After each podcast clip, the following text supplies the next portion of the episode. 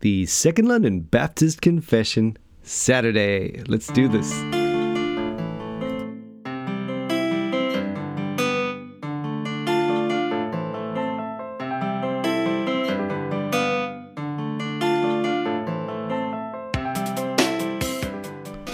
Well, hope you're having a good Saturday. Um, I have been on an apologetic trip lately, and um, I'm letting it ooze out into this uh, session. And uh, what better thing to think about on a Saturday as you chill and get ready and prep your hearts for tomorrow, the Lord's Day, where we come and we get to hear the Bible. Where is our confidence in the Bible? Where, where does it come from? And um, of course, the confession has something awesome to say about it. Let me read it to you. Uh, we're in chapter 1, of course, of the Holy Scriptures. And um, paragraph 4 um, has a great little section leading into paragraph 5 The authority of the Holy Scripture, for which it ought to be believed, dependeth not upon the testimony of any man or church, but wholly upon God, who is truth itself, the author thereof. Therefore, it is to be received because it is the Word of God. Very important, and we'll circle back to that. Uh, but then, paragraph five, we may be moved and induced by the testimony of the Church of God to an high and reverent esteem of the Holy Scriptures and the heavenliness of the matter, the efficacy of the doctrine, the majesty of the style, the consent of all the parts, the scope of the whole, which is to give all, uh, all, glory to God, the full discovery it makes of the only way of man's salvation, and many other incomparable excellencies and entire perfections thereof, are arguments whereby it doth abundantly evidence itself to be the Word of God. Yet, notwithstanding, our full persuasion and assurance of the infallible truth and divine authority thereof is from the inward work of the Holy Spirit bearing witness by and with the word in our hearts. Right, so that kind of circles back to that previous um, paragraph where it, it talks about the reality that we receive the word of God on the authority of uh, the word of God itself, and and the logic is very simple there. It sound it sounds like circular reasoning, but you have to you have to stay with it because it's not. Um, it's just making a, a, statement. It's just a fact. Think about it. If uh, if something is the highest authority and claims to be the highest, authority, and it is the highest authority, of course that that authority, you know, to, to say we believe that authority on the on the authority of something else is to place the, something else above that authority. So you know, assuming for a second that it's true, and that's the key. Um, the reality, the theology of it is that, or the logic of it is that we uh, we believe and we receive it and we rest on it. And we have confidence because the Word of God declares itself to be the Word of God. That must be the highest authority. It depends on God alone. But that's um, that's not ne- that's the theology of it. That's the truth of it. That's the reality of it. That's not necessarily the evidence of it, um, which is which is where I think some things go a little bit haywire and short circuited if we, if we fail to make those those clarifications or uh, distinctions. Um, as the next paragraph goes on to say, then we um, we may be moved in a whole bunch of different ways. In fact, won over in a whole bunch of different ways. The ultimate thing upon our hearts, though, the, the Spirit of God, who is the highest authority, working with the Word of God, is going to work upon our hearts to bring us to trust in the Word in salvation and uh, that that movement of the Spirit to bring us to see Christ is the is the greatest apologetic for us personally, because of, of course it's like a blind man, you know, opening his eyes and and he sees, and then someone asks him, well, you know, how do you know you see? Well, I see, stupid, is the basic sort of response there, of course, because like I was blind, now I see, and you don't want to put that away just because that's a a subjective thing in some sense. It's actually not. I mean, it's actually you know, assuming it to be true for a second, and that's a real thing. You know, it's not a subjective thing when a blind person sees; it's a real thing. Uh, but we're wrestling more with okay, but how do we know that he's telling the truth, kind of thing, or or how does that person's um, you know subject subjective testimony bear out uh, objectively? And so uh, there's there's more to say, and and there's uh, thankfully ways to tell if someone can see or if they're telling a lie or whatever it is. But leaving all those things aside for a second, it's important to just state, state, state that up front the authority comes from the Word of God, and when the Spirit works in and through the Word, I mean, that is going to bring us to seeing, which is going to be our ultimate confidence. Um, our primary confidence is our salvation itself. But then, then we get to this issue of the excellencies of the Word of God and its evidences to the inquirer. And uh, there are many of them. I was, uh, I was saved by the Word by the effectual calling. I mean, I, I feel like I have experienced that. Um, I, I, was a drug addict. I began to read my Bible. It changed my life forever. I love the Bible. The Bible is where it's at. I am a Bible, Bible guy. That's just the bottom line. When, when it says all scripture is God breathed, I get it. Um, but I didn't always used to think like that. And um, I, I remember, especially traveling around, you know, you just see a whole bunch of religions and you get to experience them up front. You know, I traveled a lot before I became a Christian, and uh, there was, you know, I mean, you got everything from uh, the mainstream religions to every weird and wonderful cult out there, and um, and even just everything in between. And I, I did remember thinking to myself, how could anyone be so arrogant as to claim that they have the truth and everyone else doesn't? Um, you know, or their truth is the only truth. So I, I tended to hate monotheistic religions or anything that was, uh, you know, kind of uh, exclusive in its claims. And um, it was really, as I said yesterday, some of the stuff on evidences and uh, evidentialism and all those, you know, resurrection and uh, these excellencies of the word essentially that won me over. And um, and I think, uh, as I said yesterday, I was speaking mostly in light of the resurrection there, but but certainly uh, on all these areas, it's worth checking it out. Um, it's at least worth knowing the baseline. I mean, and just just thinking about this a little bit for what the confession is talking about there. When it says, you know, there are a whole bunch of things that are just mind blowing about the word, right? Just to read that again. Um, uh, we may be moved and induced by the testimony of the church of God to a high and reverent esteem of the Holy Scriptures and the heavenliness of the matter and the efficacy of the doctrine and the majesty of the style and the consent of all the parts and the uh, uh, scope of all the whole, which is to give glory to God and full discovery it makes of the way of salvation and uh, many other incomparable excellencies, excellencies and the entire perfections thereof. So the bottom line is you've got a whole bunch of stuff to talk about there uh, that it's trying to summarize. I'll give you a few things that I remember just being really impressed with, because I remember thinking like, if you're, let's say you're, you're, you've never really approached it like this, but let's say you did. Let's say you were this, you know, hey, I'm going to try and find God. I'm going to go on a God quest. Uh, I'm going to try and find the truth. So, uh, you know, it makes sense to start at the big religions because they claim to know about God. So you start with the big ones. Start Islam, start, you know, Hinduism, Buddhism, that sort of thing. And uh, Christianity would certainly be in there. And uh, you'd inve- investigate the various religious manuscripts and you compare them, and you would you'd have to do that to be able to, you know, just to make a start in the investigation, because the starting point would be the investigation of the manuscripts of that religion. And of course, um, on that point is where you would see the Bible just shine. It feels like an understatement, more like blow up in your face like an atom bomb, right? As soon as you check it out. I mean, the Bible in its harmony, right? Wow.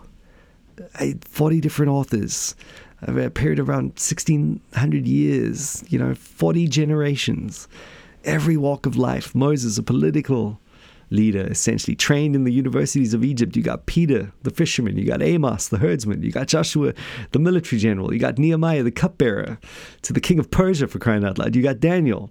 You know, I mean, these guys are different guys. Luke, the physician, New Testament. Solomon, the philosopher king, Old Testament. You've got Matthew, the tax collector. You got Paul, a rabbi, highly trained and educated um, different walks of life writing this one story. And then you got different places. I mean, wow, have you ever thought about that?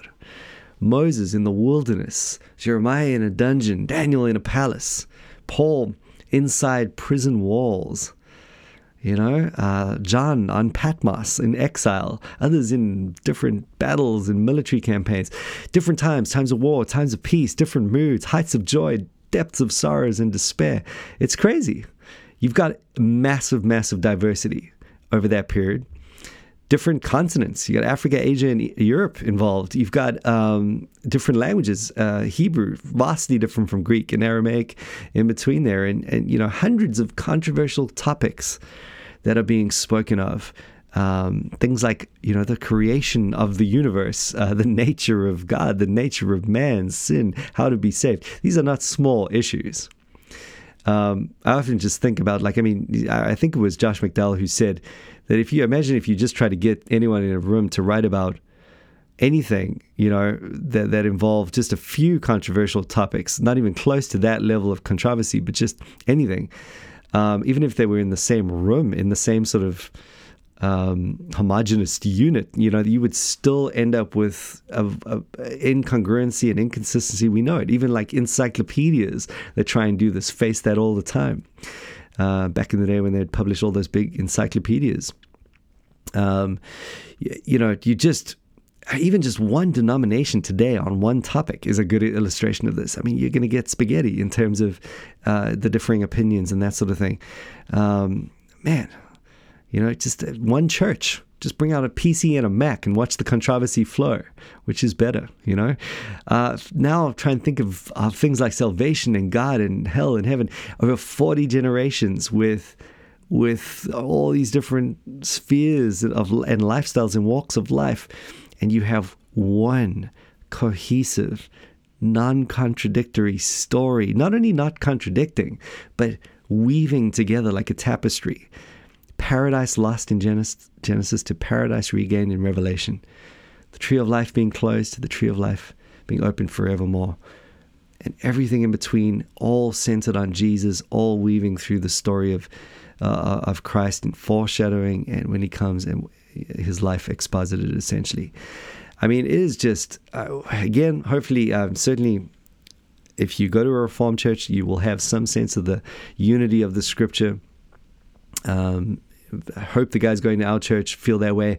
Just as we've been preaching through Genesis for a while, you just you see the mind blowing reality of this. Um, but you know, you can go to any part of the Bible, and it's the same thing. I've I, I have a little bit of a taste for it now, having preached for a while, and uh, having looked at. You know, I've, I've done an overview of every book in, in a sermon. I've, I've looked at every part of the Bible, and it is truly mind blowing. I haven't looked at it anywhere near exhaustively or completely, but I've looked at it enough to just be to be awestruck. I, have seen what the confession talks about. Um, and so, it, you know, just for all the other things you would say about it, just at that baseline, there is simply nothing like it in the world.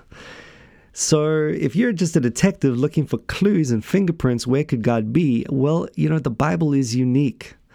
That's got to be some sort of a clue and a good starting point, right? It sets itself apart in a way that you'd imagine only only God could could make a book stand out. I mean, it's just how does that happen? Men can't do that. So what is it's not the do all and end all of it, but it's just a massive fingerprint that you've discovered. Um, more we could say, I mean, the Bible in its amazing historicity. I love this point. I feel like I could talk about. Maybe we'll come back to it, but just the manuscript evidence. Um, there's just nothing like it. Its accuracy. I mean, do you think about the breadth of topics? It just doesn't say anything that is false. Wow. Um, it, it, it's truth the whole way through. I, I'm a, I believe in verbal, plenary inspiration, the whole thing. And uh, yeah, sure, it accommodates, it, it speaks in ways that men can understand, but that's not, that's fine. I mean, obviously, that's a good thing. Otherwise, you wouldn't understand anything. Um, it's just, it's again, it's very, very different. Anything out there on those points.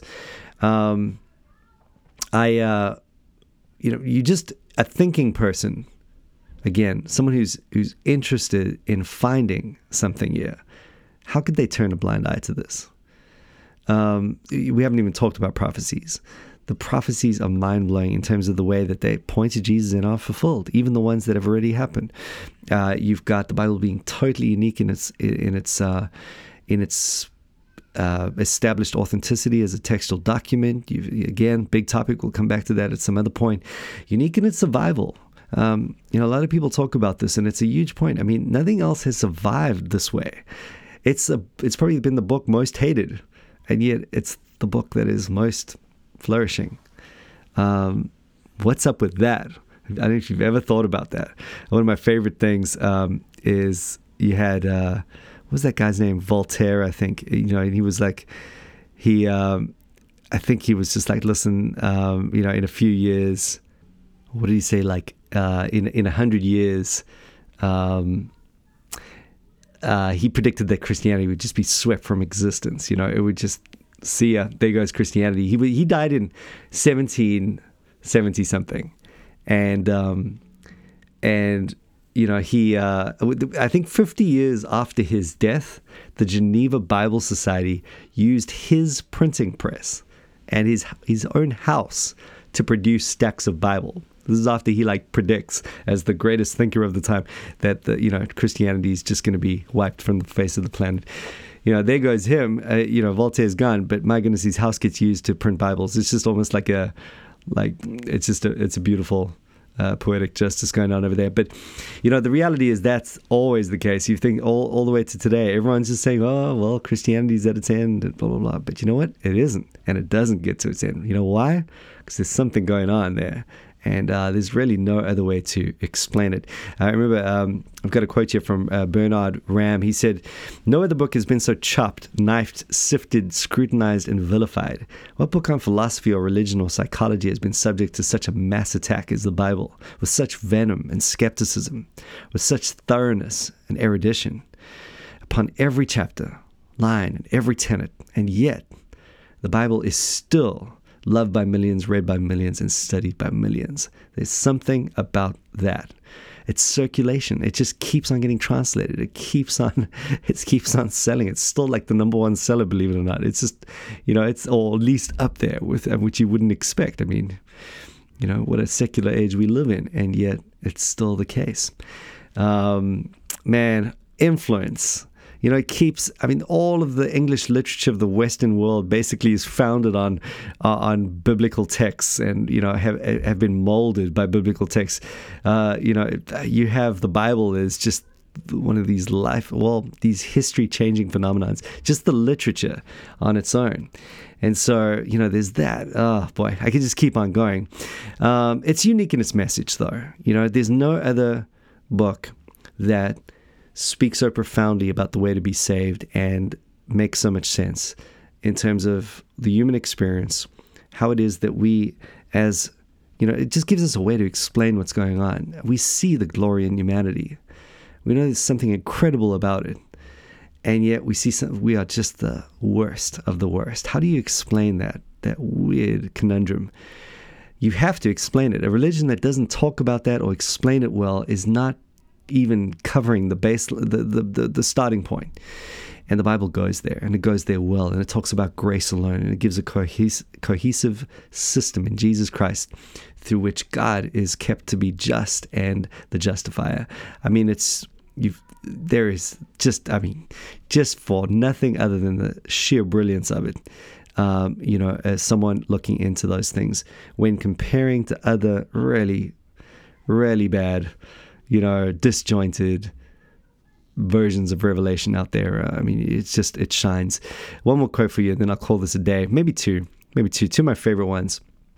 Um, just as we think about the confession and uh, the glory of the word, uh, one of my favorite uh, quotes is from this guy who was a professor of, of, you know all Eastern writings in Sanskrit, and I think he spent like forty two years studying Eastern books or something, something in, insane like that. So basically, a scholar, you know, had looked only at Eastern literature, and uh, this is what he said of the Bible. He said, "Pile all those books and all those manuscripts, if you will, on the left side of your study table, but place your own holy Bible on the right side, all by itself, all alone, and with a wide gap between them." For there is a gulf between it and the so called sacred books of the East, which severs the one from the other utterly, hopelessly, and forever. A veritable gulf which cannot be bridged over by any science of religious thought. Wow. Amen. Wesley, we know him. Uh, man, one of my favorite quotes in the whole wide world. He said, God Himself has condescended to teach the way. For this very end, He came from heaven. He hath written it down in a book. Oh, give me that book at any price Give me the book of God. Think about that as you go to church tomorrow. Bless you guys.